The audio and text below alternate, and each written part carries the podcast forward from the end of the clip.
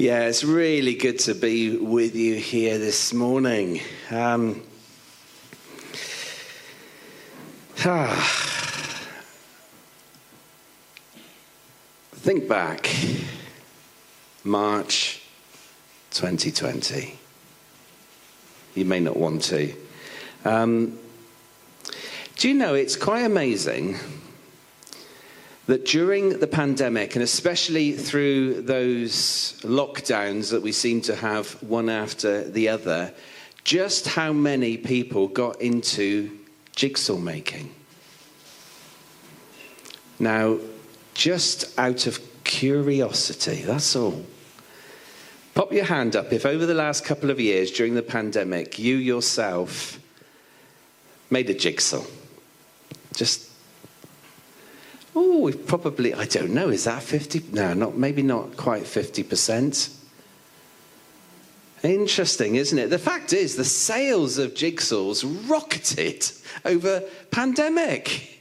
And um, the reason I'm mentioning that is because just for today, I think the image of a jigsaw conveys a helpful message. And it is a simple message. It is this one big picture, but many pieces. That might seem obvious. Of course it is. That's the very nature of what a jigsaw puzzle is. The ability to be able to piece those little individual pieces together to make this one big picture. I wonder if it's a little bit like food sometimes. You know, you sit down to a meal, one meal, but many components to this meal, many ingredients. Take, for example, and I'm bound to use this as an example because I am really a Devonian, born in Devon. Take a scone, for example. Oh, I knew I'd get that. Take a scone, for example. How can you possibly have it without jam and cream? Hmm? Butter? I don't disagree with you. A little spread of butter, then jam, and then the biggest blob of clotted cream on top. I mean, it feels like sacrilege, doesn't it, to just eat a dry scone. You've got to have maybe the butter, you've got to have the jam, you've got to have the cream. But I haven't come here to talk about jigsaws and food, have I?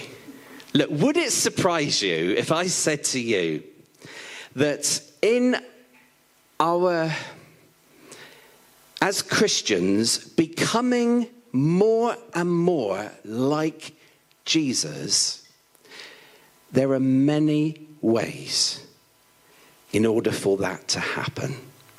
And that's really the crux of today's talk. We're going to be looking at some of the many ways that we kind of adopt, that we do, um, our practices, if you like, as Christians in order for us to become more and more like Jesus. Kind of that's the goal, that's the aim, that's the reason, that's the purpose, that I might be more like Jesus. And there are many ways in which that can actually happen. Because just imagine for a moment if I was to say, or anyone was to say, if you want to become more like Jesus, all you have to do is read the Bible. This is the Christian's book. This is what we call the Word of God to us. And this is all you have to do. Read the Bible, memorize the text, study it, learn it. It's all about reading the Bible as if that is the way to become a full Christian or even super Christian, if you like. And believe me, I was tempted to um, have super Christian on my shirt and just burst it open in front of you all. But then I thought how inappropriate that would be, if not disturbing. of course, of course, reading the Bible is a good thing to do as Christians. It's a, a great thing to do. It's an important thing to do as Christians. And it's one of the practices that we adopt as Christians. We do this, we read the Bible, and it's one of the ways in which we can become more and more like Jesus. But there is more.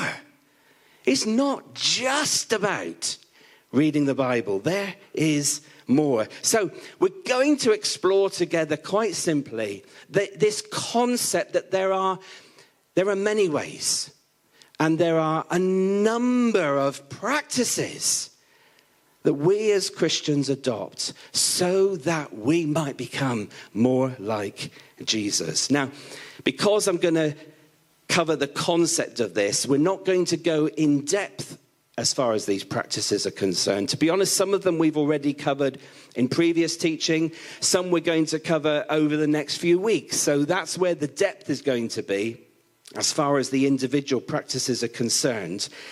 But this is just a little bit of a summary, a little bit of capture all, and working with this concept. And I wonder how you feel about this concept. I, am suggesting this to you.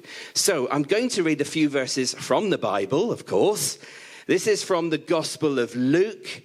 And here we're going to find the example that Jesus himself set. We're going to find that Jesus himself engaged, at least within these few verses, already with three practices that I'm going to suggest to you. So I'm reading from the third chapter of Luke and verse 21. When all the people were being baptized, Jesus was baptized too. And as he was praying, heaven was opened, and the Holy Spirit descended on him in bodily form like a dove. And a voice came from heaven You are my Son, whom I love. With you I am well pleased. Now, Jesus himself was about 30 years old when he began his ministry, when he began his work amongst us. And I want you to notice straight away how we've got this example of Jesus engaging with three practices. I'm going to suggest six this morning, and these are three straight away in those few verses. Jesus engaged with prayer. So it was as he was praying. He also engaged with the Holy Spirit. So the Holy Spirit descended upon him. And he engaged with, I want to say the Word of God, but here it's, it's expressed as the voice of God speaking, because there was a voice that came from heaven and spoke those amazing words to Jesus and about Jesus.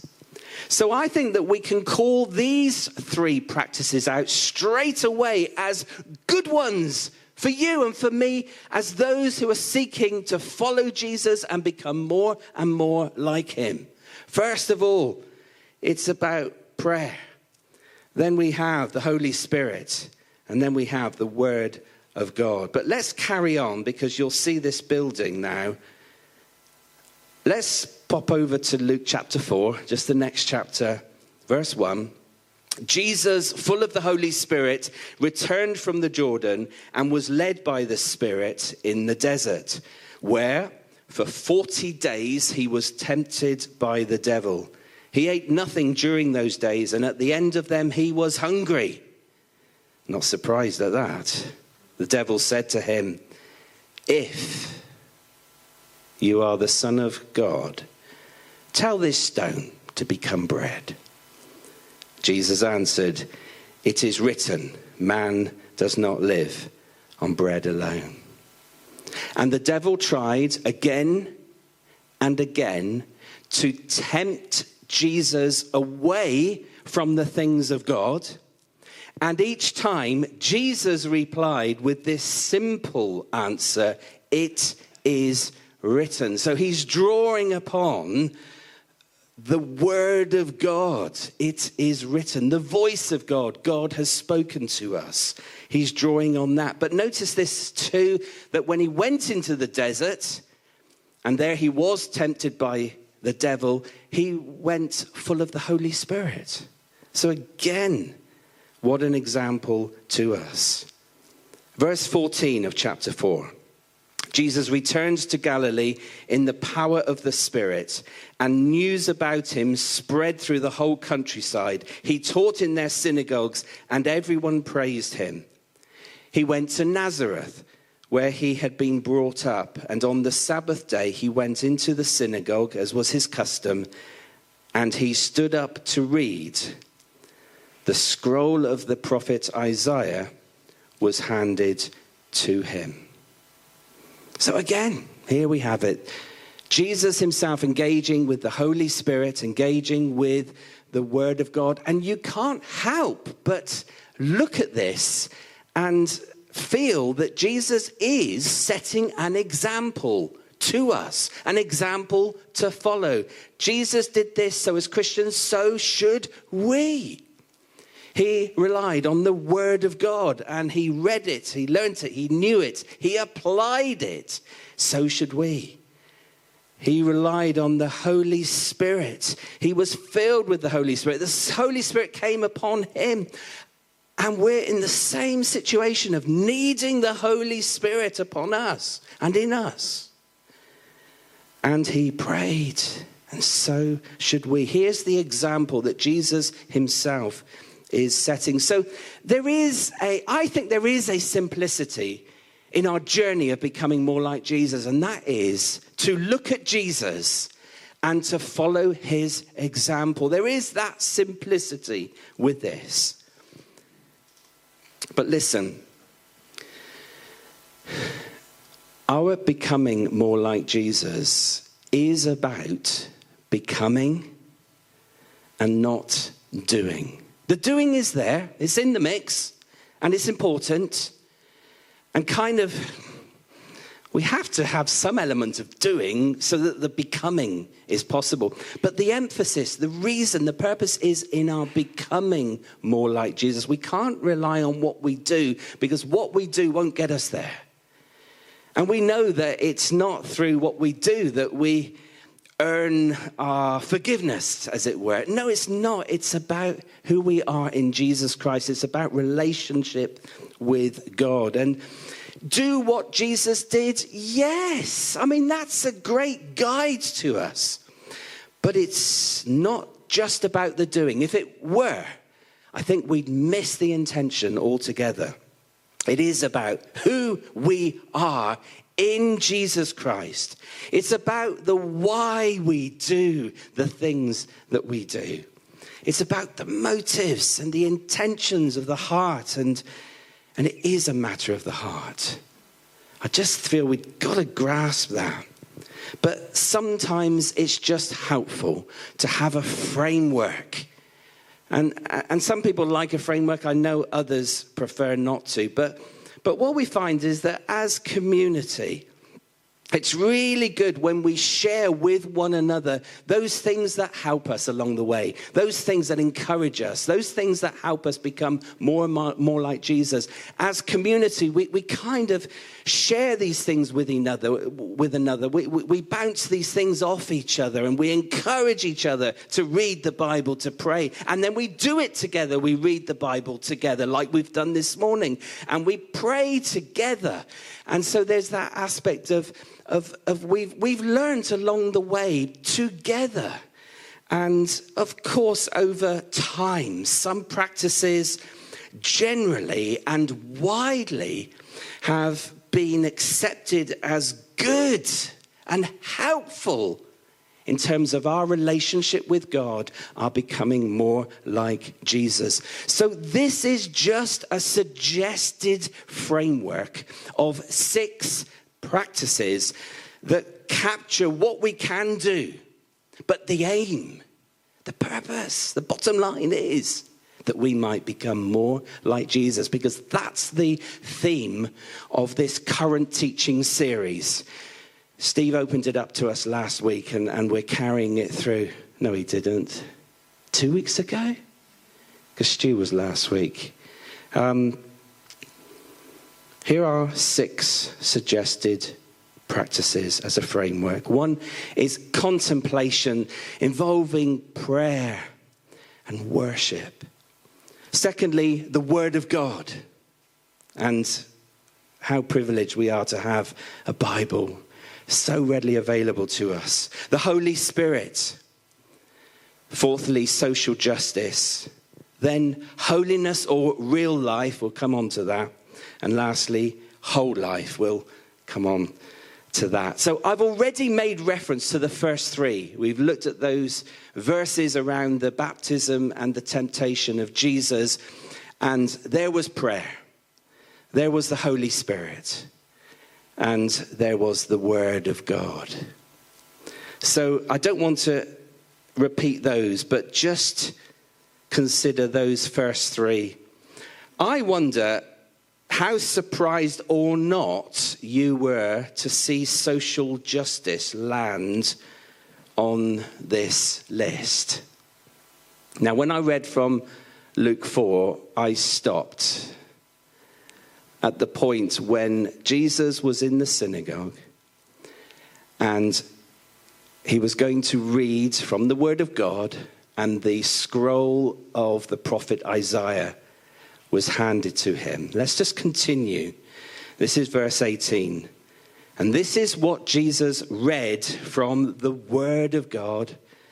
The Spirit of the Lord is on me because he has anointed me to preach good news to the poor. He has sent me to proclaim freedom for the prisoners and recovery of sight for the blind, to release the oppressed. So, can you see how Jesus was expressing that his work, because he said, This applies to me. I have come to fulfill this. I have come to do this. You're going to see this happen right in front of your eyes. This is what Jesus was saying to all those people in the synagogue, even though he was reading from ancient text. And here, Jesus covers matters of injustice the poor, the imprisoned, the blind, the oppressed. And as we consider the poor and the vulnerable and the disadvantaged around us, and as we as Christians take action to meet these needs, to address these issues, to, to bring justice where there is injustice, then we are doing what Jesus did himself, and we're following his example, and we are becoming more and more like Jesus. And this is partly why we as a church engage with things like the food bank and a seniors group and a simple community cafe that we're just wanting to speak out into a world of injustice and to bring the very justice of God. And this is part of it. So that's why social justice is on the list. But the fifth practice I mentioned is that of holiness and or, or real life. Um, might be a, a, an easier description because, uh, well, yeah, this needs a little bit of an explanation. Because this is all about transformation in me and in you. Transformation from the inside out. This is about integrity and honesty. And this is where we consider our behavior and our motivation. This is when holiness impacts what we do when no one else is watching that we're still a Christian when we're all on our own and no one is with us, no one sees us. We're still living a life and putting into practice the things that we've learned. And, and this is about my life, and it's one of integrity, it's one of honesty, it's one of openness, even when no one is watching. This really is a sobering thought because how different are we when we think no one's watching? And I know that's when the temptations come in.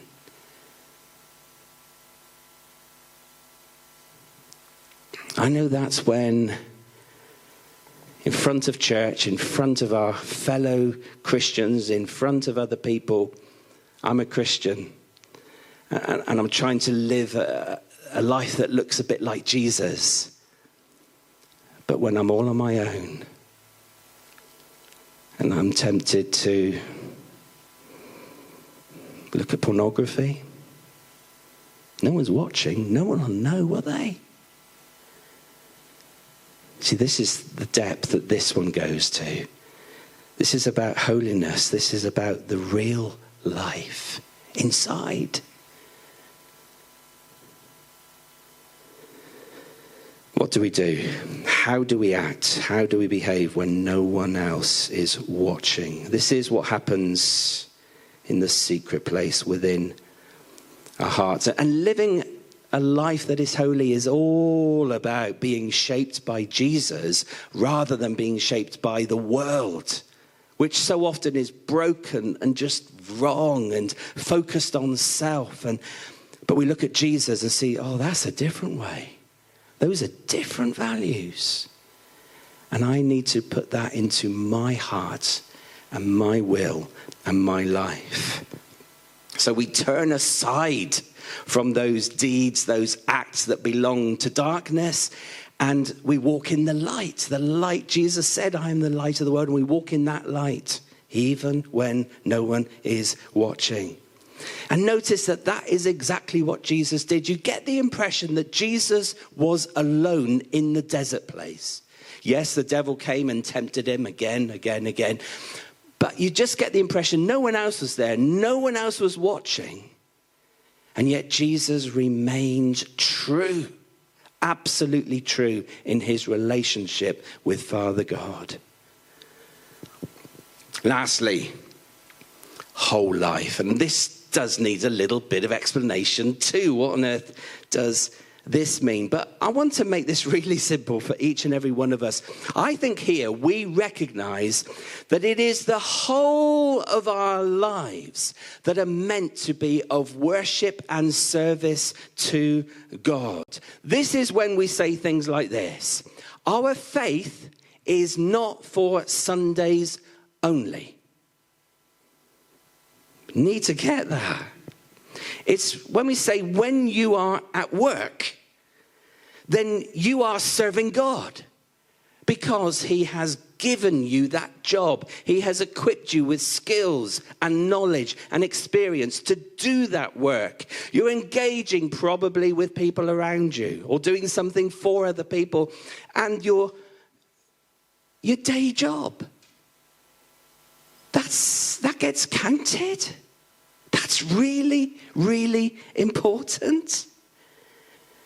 You know, this is this is you when you're at home raising children that that you should sense God smiling on you for this chapter of your life when maybe you're not out to work, but you're at home with your children. And these days, not many people have that ability. Very often, everyone's out to work as well as raising children. Of course they are.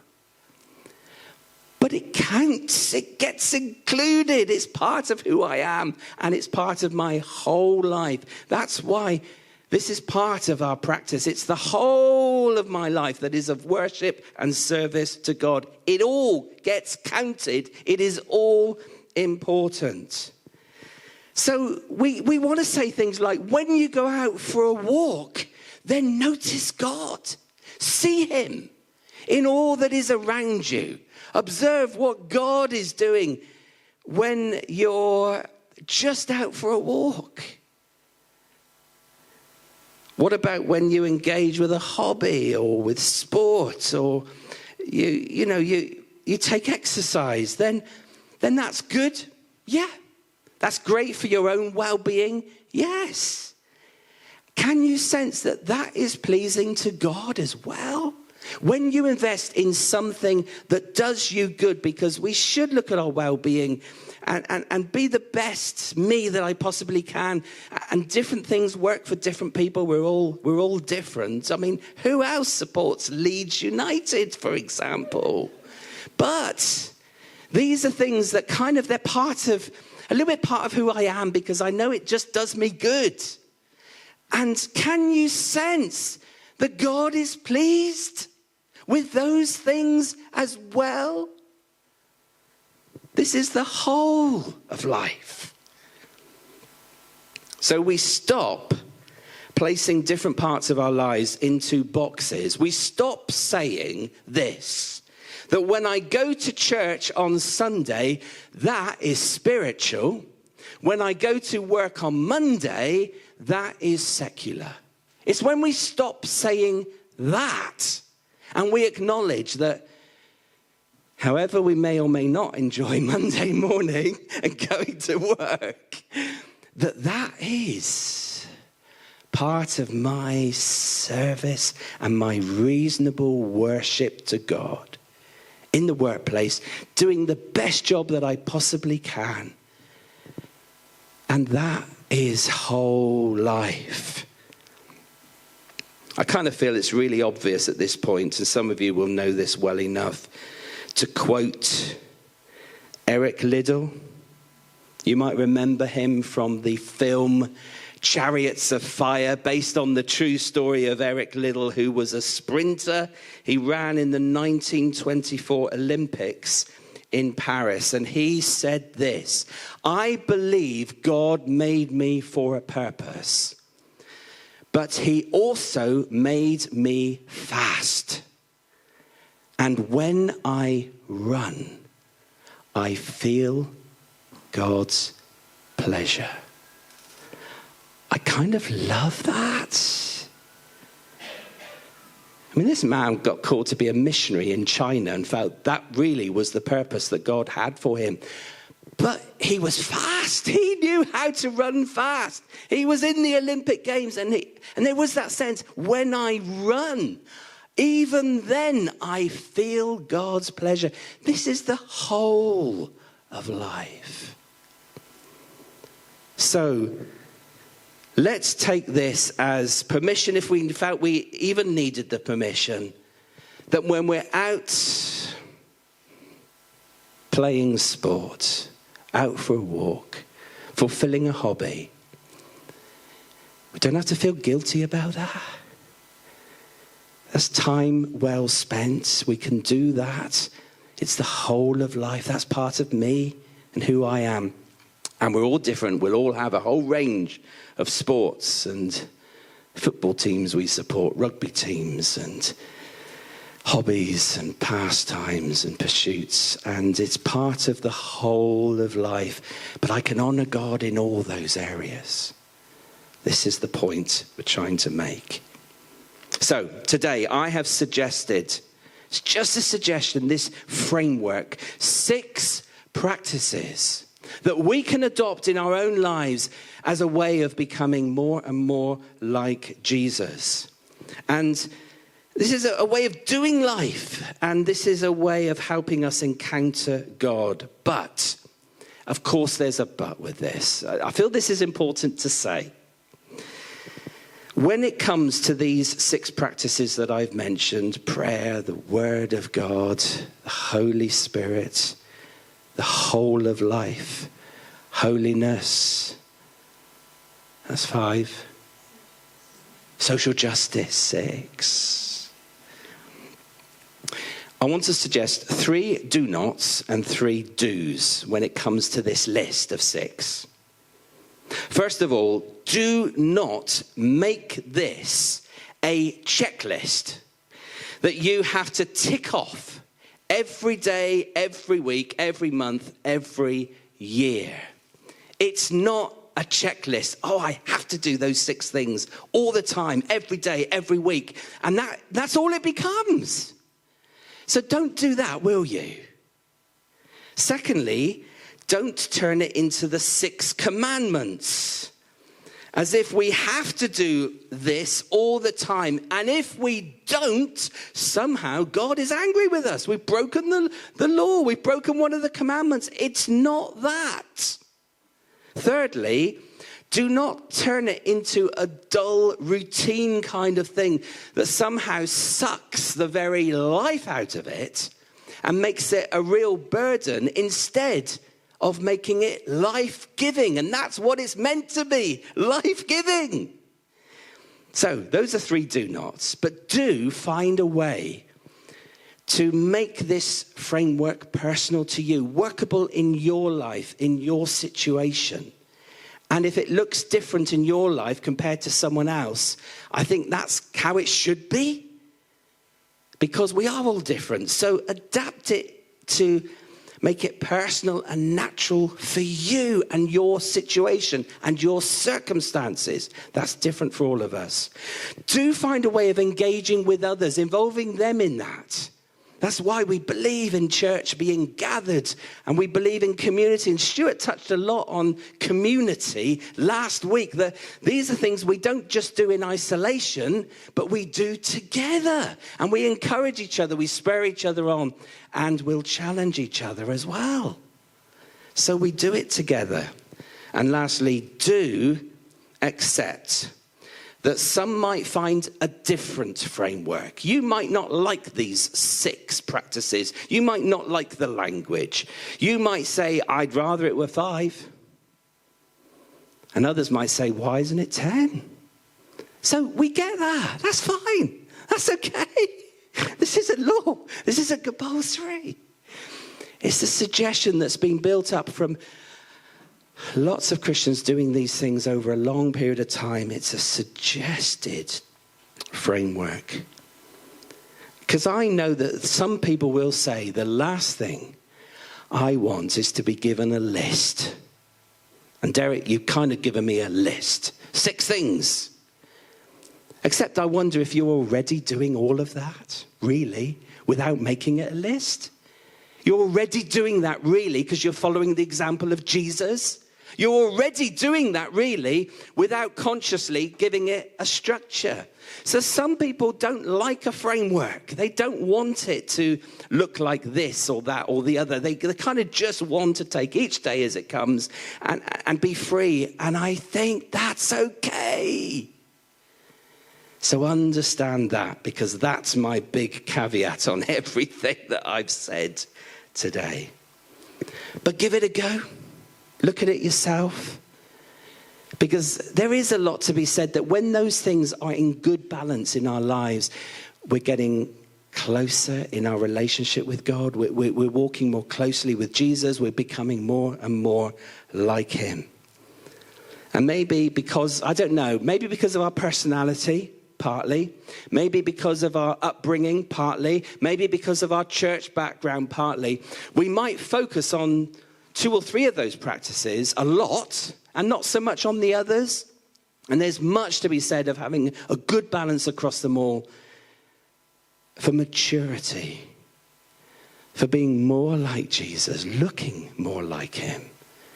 So why not give a focus on those that you think, oh, I'm not so keen on that one. Um, I'm not so strong on that one. But others you, you find that's a lot easier. So maybe there's something of that. Because there's one thing that I, I dislike. I don't want to upset anyone because this might be your language. I don't know. I hate it when people say, you know, I'm a Christian of the Word, I'm a Christian of the Spirit. This is a Bible based church, this is a spirit led church. I find those things the most unhelpful things ever because it should be both. It should be all.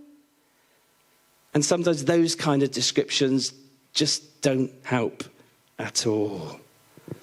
And I think we should see the balance. And I think I've just got to go back to what I said at the beginning. The process of our becoming more and more like Jesus is through many ways, not one way only. I'm going to end there, except I have to say this. I have to say this. It's not on the list if that's uh, what I've done today. Maybe because it's not so much ongoing practice as a little bit one off. But Jesus was baptized. Come on, guys.